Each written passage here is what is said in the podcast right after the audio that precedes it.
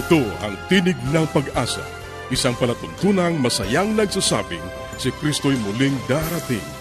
Tiyak na darating at malapit nang dumating. Kaya't kaibigan, pumadakang siya'y sa lubungin.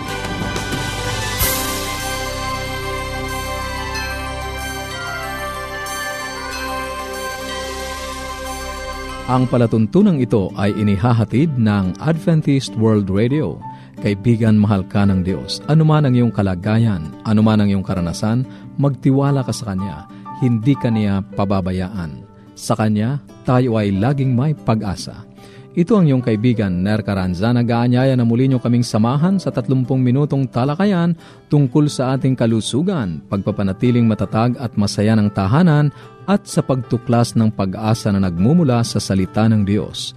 Binabati natin ang ating mga kababayan sa iba't ibang panig ng daigdig. Maraming salamat sa inyong patuloy na pakikinig dito sa ating palatuntunang Tinig ng Pag-asa. Dalangin namin na naway nasa mabuti kayong kalagayan, ang kapayapaang galing sa Diyos ang inyong patuloy na maranasan.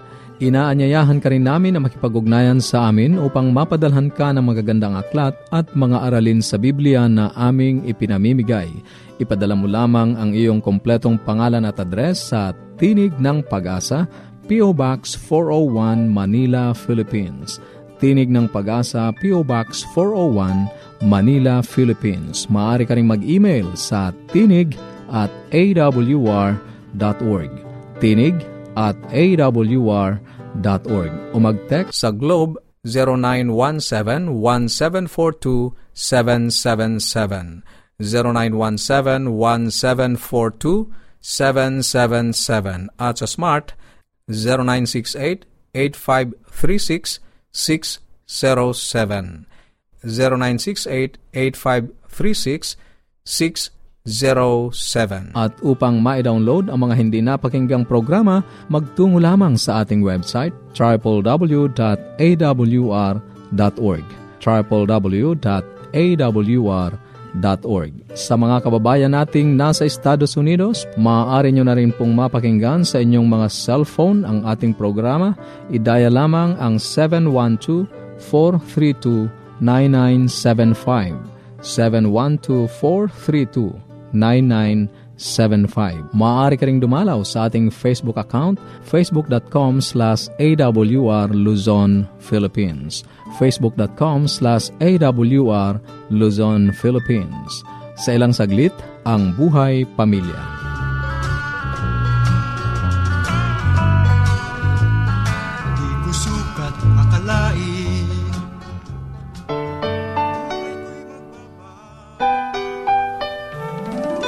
Tayong mga Pinoy, mataas ang pagpapahalaga sa pamilya.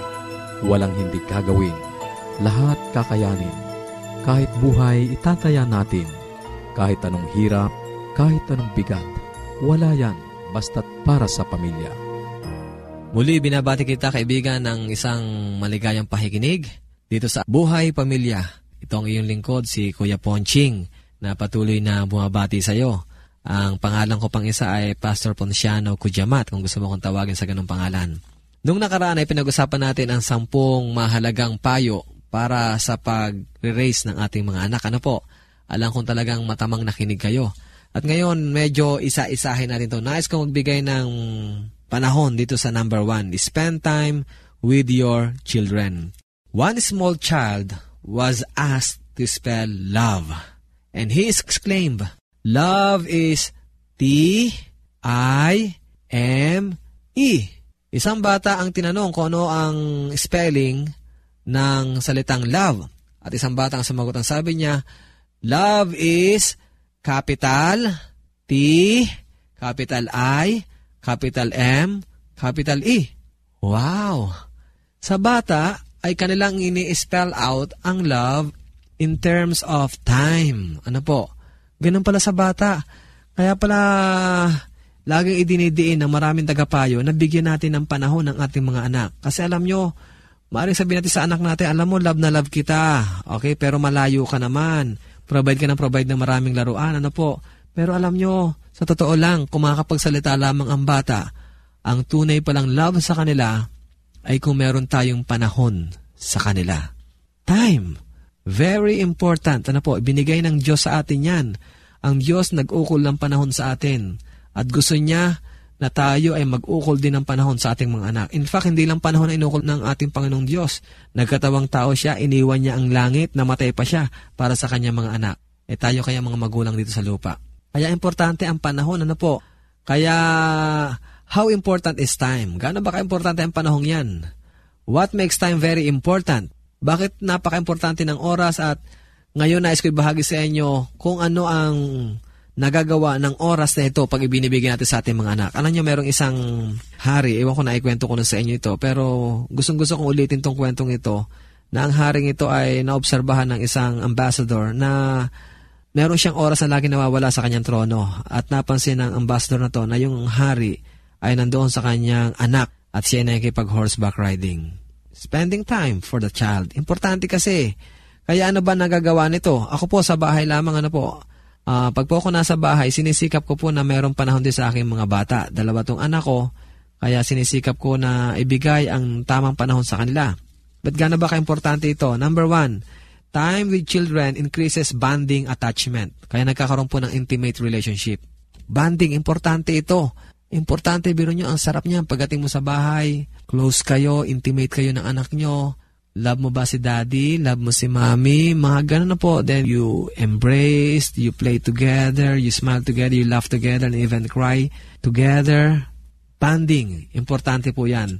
Time with children increases bonding attachment. Ano po? Kaya nagiging close ang ating mga anak sa atin pag ginawa natin ito. Nagbibigay tayo ng quality time. Pangalawa, time with children fosters good heterosexual relationship. Ayan, importante ito. Pag kayo nagbibigay ng panahon sa inyong mga anak, lalo sa inyong mga anak na babae, nade-develop po sa bata ang tinatawag nating healthy heterosexual relationship. Nade-develop yung kung paano siya makikipag-relate sa lalaki o kung paano makikipag-relate siya sa babae.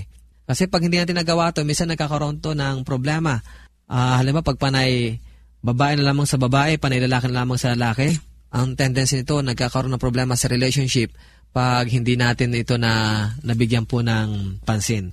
Kaya inyong i-develop ang ganitong uri ng pagibigay ng oras para ma-develop naman ang heterosexual relationship. Ikatlo, pag kayo magbibigay ng time sa inyong mga anak, ano mangyari? Time with children manifest genuine love and care. Kagaya na sinabi ko sa inyo, children do define love in terms of time, in terms of your presence. Kaya, pag nandun kayo sa tabi nila, wow, feel na feel ng bata yan. Hindi nyo lang naririnig sa inyong mga anak yan. Kasi maliliit pa, umaring hindi sila ganun ka-expressive. Pero to tell you frankly, ang tindi ng impact niyan sa puso ng mga bata. Isa pa, Time with children develop social skills. Ayan, sinasabi ko sa inyo, hindi lamang heterosexual relationship ang na-develop, kundi pati social skill kasi naging very communicative sila eh. Nagsasalita sila. Kinakausap nyo sila, tapos kinakausap naman kayo. So, nade-develop ang social skills. At ikalima, time with children facilitates speech development. Hindi lamang social skills, kundi pati na ang speech skills na de-develop din po yan. Do not just provide time for them, but be highly and quality involved with them. Mga minamahal na kaibigan, ikaw na nakikinig ngayon, sana kung wala ka mang panahon sa iyong mga anak nung nakaraan, magbigay ka na ng panahon ngayon. Ito ang iyong lingkod, Kuya Ponching or Pastor Ponciano Kujamat.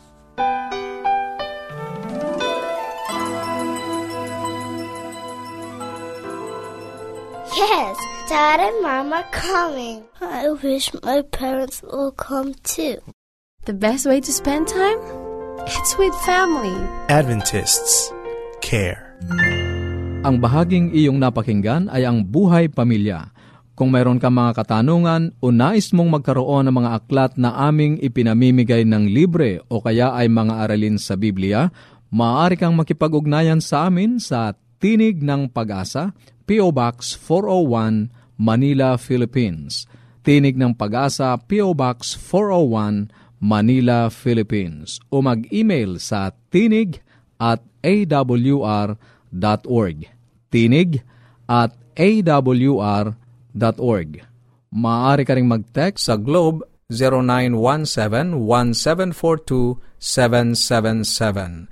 0917-1742-777 at sa Smart 0968 8536 07.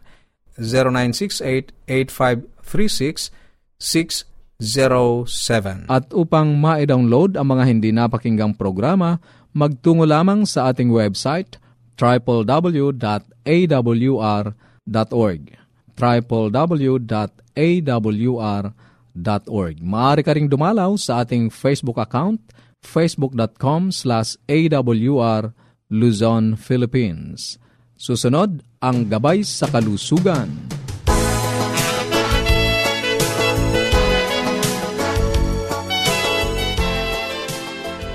Ako po ay bumabati ng isang magandang araw sa mga tagapakinig natin at uh, nagagalak po ako dahil muli tayong magkakasama-sama sa programang ito at sa portion pong ito ay makakapiling niyo po ako si Dr. Linda Lim Varona at pag-uusapan po natin ay ang tungkol sa mga kalusugan at ako po ang inyong doctor sa Himpapawid. Pwede po kayong lumiham sa akin. Sa abot ng aking makakaya ay sasagutin ko po yung inyong mga katanungan. Sa mga nagdaang araw po ay pinag-uusapan natin ang mga myths and facts about health or ang mga kaugalian or katotohanan tungkol sa kalusugan. Yung po bang mga kasabihan lamang. At nitong nagdaan nating programa, pinag-usapan natin naman yung tungkol sa pagnalamigan or nahamugan, maaaring mapulmonya. Well, indirectly po ay pwede kung mahina ang resistensya kung giniginaw. Pero kung directly lang po na yung malagyan ka lang ng hamog, kaya po yung iba nagsusumbrero, nagpapayong kahit walang ulan, basta medyo nag-aagaw na yung dilim at liwanag, eh hindi naman po yan directly related.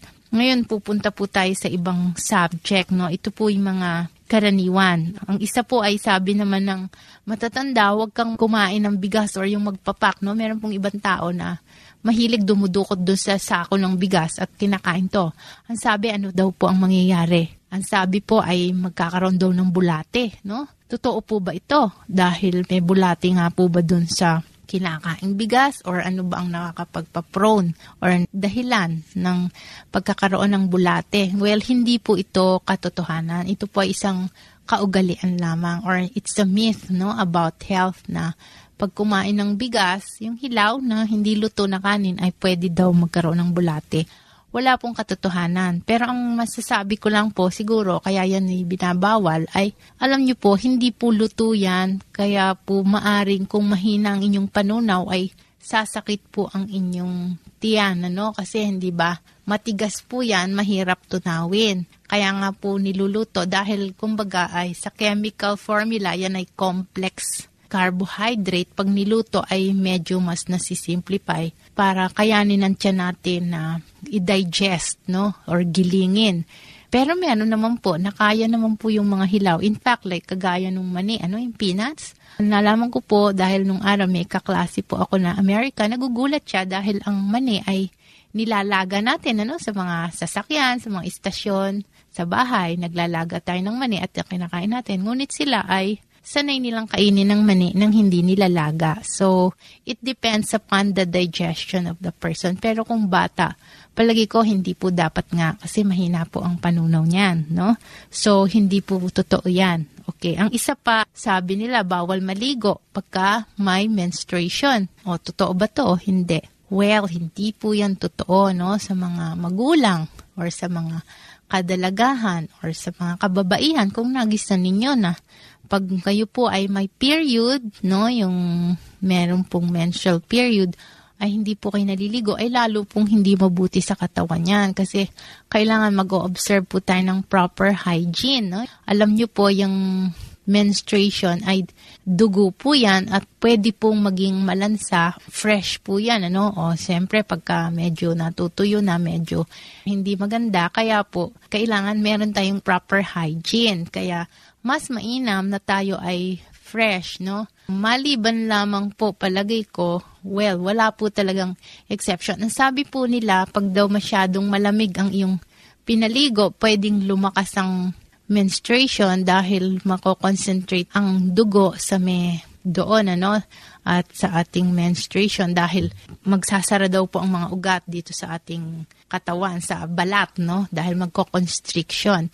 Or sobra namang init ay matitigil daw ang menstruation. Well, palagi ko hindi naman talagang to the extreme yan. At proper care lamang yung tamang init ng tubig pagligo at kailangan ay mag-observe po tayo para maging malinis or hygienic no kailangan tayo laging fresh at uh, pa nga ang period ng babae na dapat ay mas lalgo tayong nag-aalaga at nililinis natin ang ating katawan para maiwasan ang hindi magandang ating ipoproject or yung makikita ng tao sa atin ay hindi tayo malinis ano or pwede pa tayo magkaroon ng ibang sakit. Kaya hanggang dyan lang mo tayo ngayong araw na to. Sana po yung nakapagbigay ako ng konting kaalaman sa inyo at hanggang sa susunod po nating ulit na pagsasama-sama. Paging Dr. Rodriguez, you're needed at room 321. Dr. Rodriguez, Mrs. Martinez, room 321, please. kailangan na po nating i-dialysis ang asawa ninyo. New outlook and a healthy lifestyle makes a big difference. Adventists care. Ang katatapos na bahagi ay ang gabay sa kalusugan. Para sa inyong mga katanungan o anuman ang nais ninyong iparating sa amin, maaari kayong sumulat sa Tinig ng Pag-asa, P.O. Box 401 Manila, Philippines. Tinig ng Pag-asa, P.O. Box 401 Manila, Philippines. O mag-email sa tinig at awr.org. Tinig at awr.org. Maaari ka ring mag-text sa Globe 0917-1742-777. 0917-1742-777. At sa Smart, 0968-8536-607.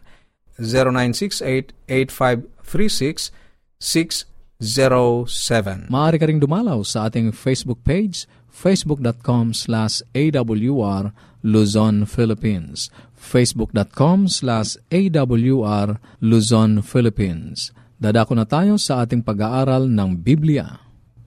Kumusta ka kaibigan? Tunay na ang Diyos ay napakabuti sa atin. Sa araw-araw, Kanyang pinagkakalob ang Kanyang mga pagkapala, ang Kanyang biyaya, at sa araw-araw ay atin nalalasap ang Kanyang dakilang pag-ibig sa bawat sa atin. Muli, narito yung kaibigan sa Himpapawid, Pastor Romeo Mangiliman. Dadako tayo sa ating ikadalawampu na salaysay o thesis ni Martin Luther.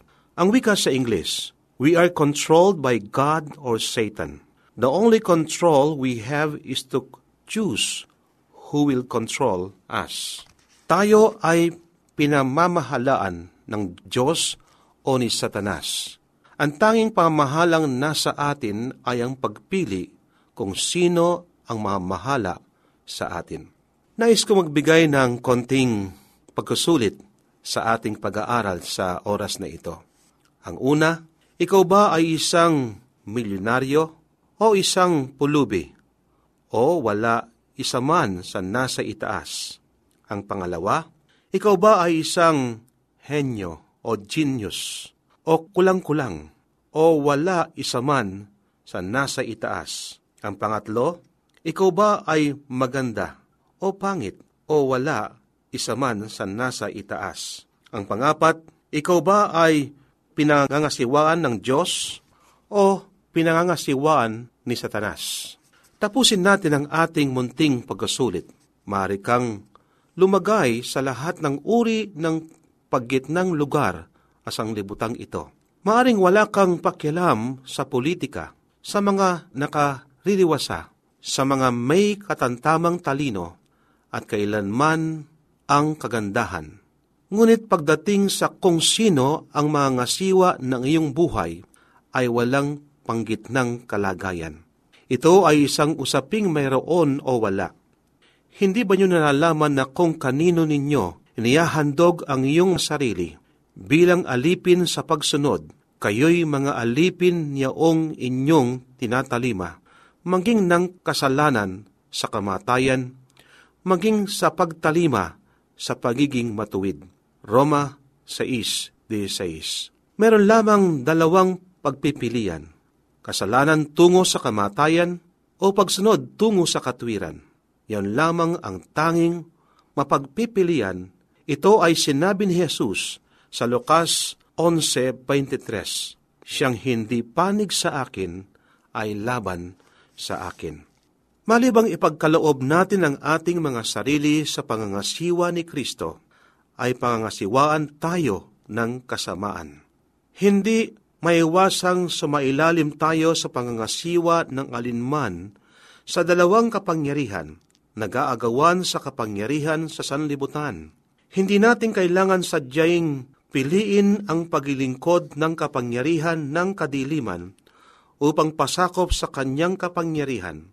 Kailangan lamang nating pabayaang pumanig sa kaharian ng liwanag. Ang bawat kaluluwa na tumatangging ibigay ang kanilang sarili sa Diyos ay sumasa ilalim sa ibang kapangyarihan. Hindi siya sa kanyang sarili. Mari siyang magsalita ng kalayaan, ngunit siya ay nasa kahabag-habag na pagkaalipin. Kung minsan, ang kaisipang ito ay nakakatakot sa ibang tao. Ngunit papaano naman ang ating kakayahan.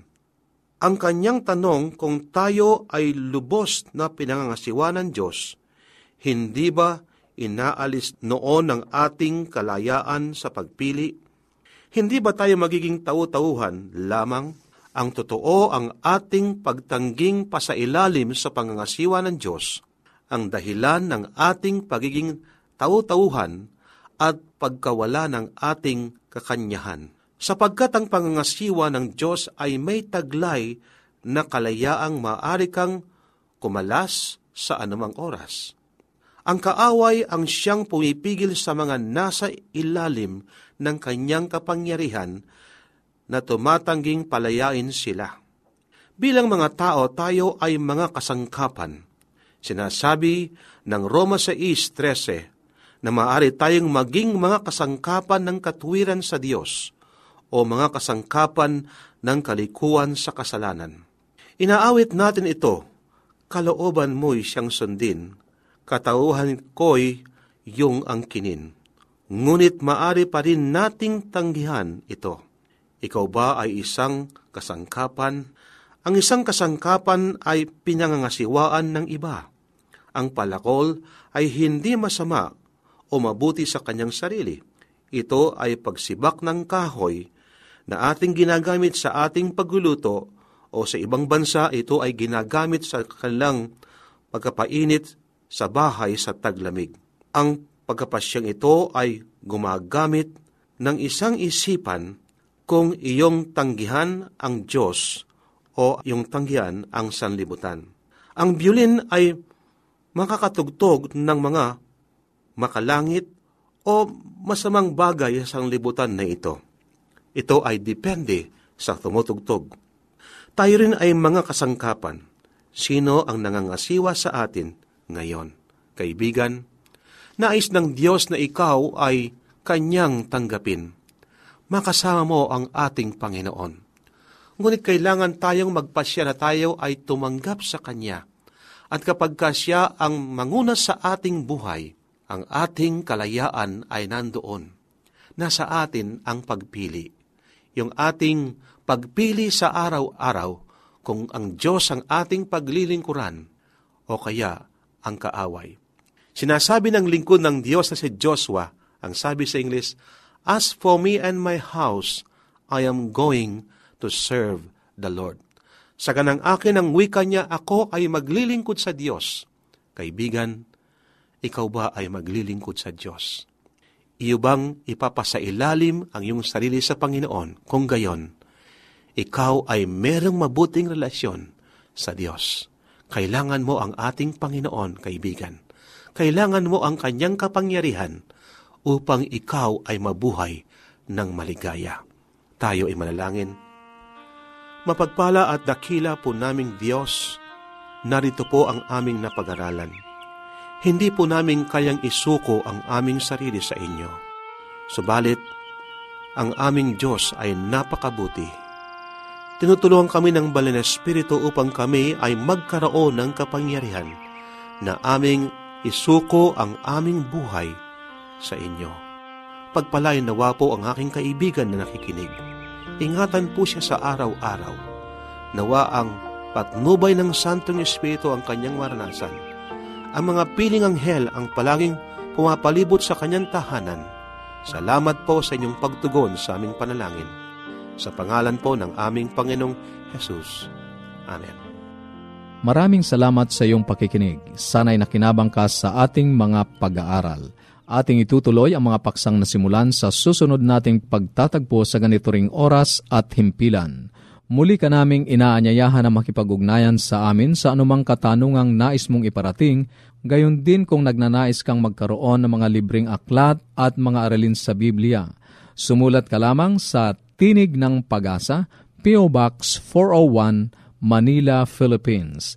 Tinig ng Pag-asa, P.O. Box 401, Manila, Philippines. Maaari ka rin mag-email sa tinig at awr.org. Tinig at awr.org o magpadala ng mensahe sa ating Facebook account facebook.com slash awr Luzon, Philippines facebook.com slash awr Luzon, Philippines Maaari ka rin mag-text sa Globe 0917-1742-777. 0917-1742-777. At sa Smart 0968-8536-607.